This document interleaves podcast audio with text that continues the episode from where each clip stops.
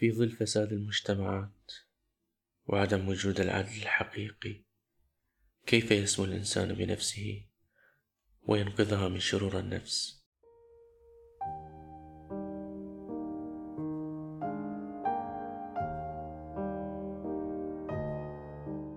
يذكر أحمد أمين في موسوعته كتاب الأخلاق أنه كل السعي اللي يجي من الإنسان هو حتى يصل إلى السعادة ووصول طريق السعادة يجب أن يكون مرهون بالفضيلة. أي الوسائل أن تكون ضمن حدود القوانين التي وضعها الله في سبيل الوصول. وهذا اللي دعا إليه الأمير ميكافيلي. الغاية تبرر الوسيلة. مثلا لو أنت تريد تنهي مشروع ما باعتقادك هو نجاح لك أو إنجاز يحسب إليك تبخس حق أحد تهين أحد ما بدون سبب وإلى آخره من الأمور اللي تحقق الغاية. أكيد فترة من الفترات كنت أنت صاحب سلطة على أحد ما أو مجموعة من الأشخاص كأن تكون اللي يعطي أجر مقابل خدمة أو أنت اللي يقدم الخدمة مقابل المال. لازم نعرف أنه كلا الطرفين شخصيتين مستقلتين كيان مختلف. لكل منهم إلى واجب محدد والتزامات معينة متفق عليها مسبقا. من ضمن مقالة للأديب أنطون تشيخوف كانت تعمل عنده مربية أطفال. تتقاضى أجر شهري ثلاثين روبل. اشتغلت شهرين يمه فمجموع الأجر يكون ستين روبل. بالنهاية أعطاها فقط عشر روبلات.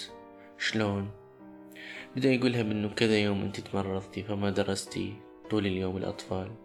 وأيام الأعياد أيضا نخصم منها وأيام الأحد تلعب وياهم من درس يوم كسرتي كذا صحن أو تحفة فنية من عندنا هم نخصم من عندك.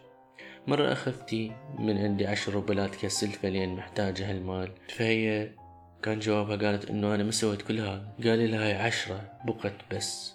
أخذتها وقالت شكرا قلها شكرا على شنو؟ أني سرقتك. لهالدرجة أنت ساذجة؟ قالت يمكن. قالها ليش ما تحجين ليش ما تعترض على الظلم والسرقة اللي أنا سببته؟ فجوابها كان إنه في أماكن أخرى ما ينطوني أي شي سلمها الظرف مالت أجورها كاملة مع زيادة أيضا وقالها إنه أنا مزحت وياك بس أريد أعلمك درس ما تنسيه من هذا المنطلق إنه حتى ما تكوني ساذجة لهذا الحد.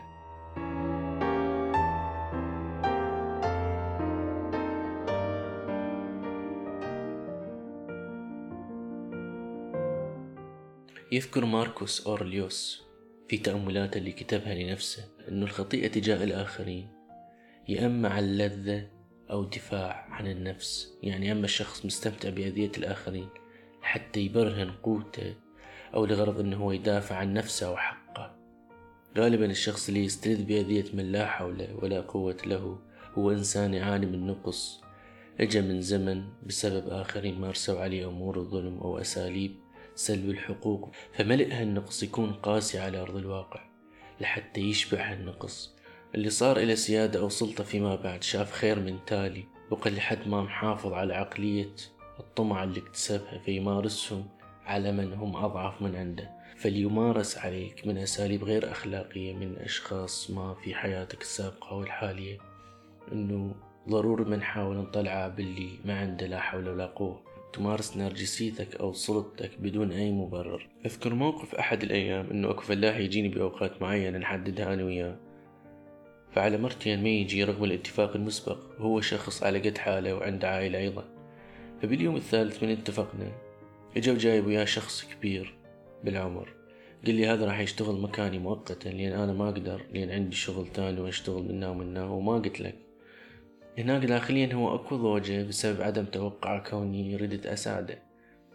من دخل الشخص الجديد يشتغل مكانه وهذاك راح. التفت علي الرجل وقال لي شو ما عصبت عليه هذا اللي على مرتين تتفق وياه وما يجي وما هنت أو وبخته. قال لي بغير مكان. يعصبون ويهينون وحتى ما ينطون الفلوس كاملة أو ما ينطون شي أيضا. لو اتفقنا على خمسطعش يعطينا عشرة وإحنا نرضى ونسكت.